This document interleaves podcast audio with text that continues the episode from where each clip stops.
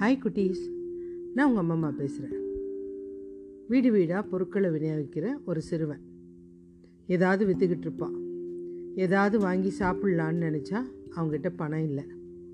அங்கே கிட்ட ஏதாவது வீடு இருக்கான்னு பார்க்குறான் ஏன்னா இவன் எல்லா பொருளும் விற்று முடிச்ச அப்புறம்தான் பணம் கொடுப்பாங்க. அதுக்கப்புறம் வீட்டில் எடுத்துகிட்டு போய் கொடுக்கணும். அதுக்கப்புறம் அவங்க அம்மா சமைச்ச அப்புறம் தான் அவனுக்கு சாப்பாடு கிடைக்கும். அங்கே ஒரு வீடு இருந்தது. கதவை தட்டுறான். பசி வேற அவனுக்கு. இருந்தாலும் அந்த பெண்மணியை பார்த்த உடனே கொஞ்சம் தண்ணி கிடைக்குமா? அப்படின்னா. அவன் கண்ணில் பசி இருந்தது. அந்த பொண்ணு பார்த்தா. உடனே உள்ளே போயிட்டு ஒரு கப்பு பால் எடுத்துகிட்டு வந்து கொடுக்குறா. தம்பி இதை குடிப்பா அப்படின்னு சொல்கிறா சிறுவனுக்கும் ரொம்ப பசி. நான் தண்ணி தானே கேட்டேன் அப்படின்றான் பரவாயில்ல குடிப்பா அப்படின்றாங்க.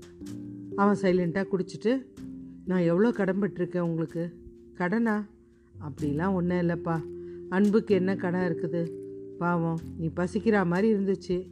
எந்த அம்மாவும் இருந்தும் பார்த்துட்டு சும்மா இருக்க மாட்டாங்களே. அதனால தான் கொடுத்தேன். பரவாயில்லப்பா அப்படின்னு சிரிச்சுக்கிட்டே சொல்கிறாங்க ரொம்ப நன்றிங்க ரொம்ப நன்றிங்க அப்படின்ட்டு அந்த பையன் சொல்லிட்டு நடந்து போயிட்டான். கொஞ்ச நாள் கழித்து அவன் கஷ்டப்பட்டு படித்து பெரிய டாக்டர் ஆயிட்டான். அந்த பெண்ணுக்கோ உடம்பு முடியாத ஒரு நோய். இவன் பணியாற்ற அந்த மருத்துவமனையில் தான் அவளை அனுமதிச்சிருந்தாங்க.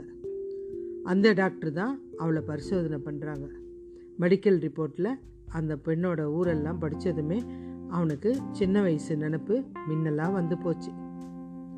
அந்த பெண்மணியை பார்க்குறான் பார்த்த உடனே ஒரு டம்ளர் பால் கொடுத்தவங்க தானே இவங்க அப்படின்னு பார்க்குறான் எவ்வளோ நல்ல குணம் அப்படின்னு நினைக்கிறான்.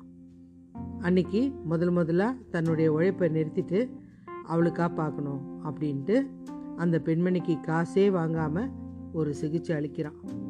ஊசி மருந்து எல்லாம் நீண்ட சிகிச்சைக்கு அப்புறம் கொஞ்ச நாள் அங்கே இருக்கிறா. நீண்ட சிகிச்சைக்கு அப்புறம் அவள் குணமாயிட்டான் பல லட்சம் செலவாச்சு அவளுக்கு. மருத்துவமனைக்கு செலவான அத்தனை பணத்தையும் அவனே கட்டிட்டான். அந்த பெண்ணுக்கு ஒரு நீண்ட பில்லை மாத்திரம் அனுப்பி வச்சான். அவள் அப்படியே பயந்துட்டுருக்கா. இவ்வளோ பில்லா நம்ம எப்படி கட்ட போகிறோம் நம்மக்கிட்ட இவ்வளோ வருமானம் இல்லையே அப்படின்னு சொல்லி கண் கலங்கி உட்காந்துருக்கும் போது இவன் வரான் என்னுடைய கடனை தீர்த்துட்டேம்மா. இது நன்றி சொல்கிற நேரம் அப்படின்றான். அவள் அப்படியே பார்க்குறா நான் தாம்மா அன்னைக்கு ஒரு டம்ளர் பால் கொடுத்தீங்களே இந்த கடனை எப்படி தீக்கிறதுன்னு கேட்டேனே அப்படின்றான்.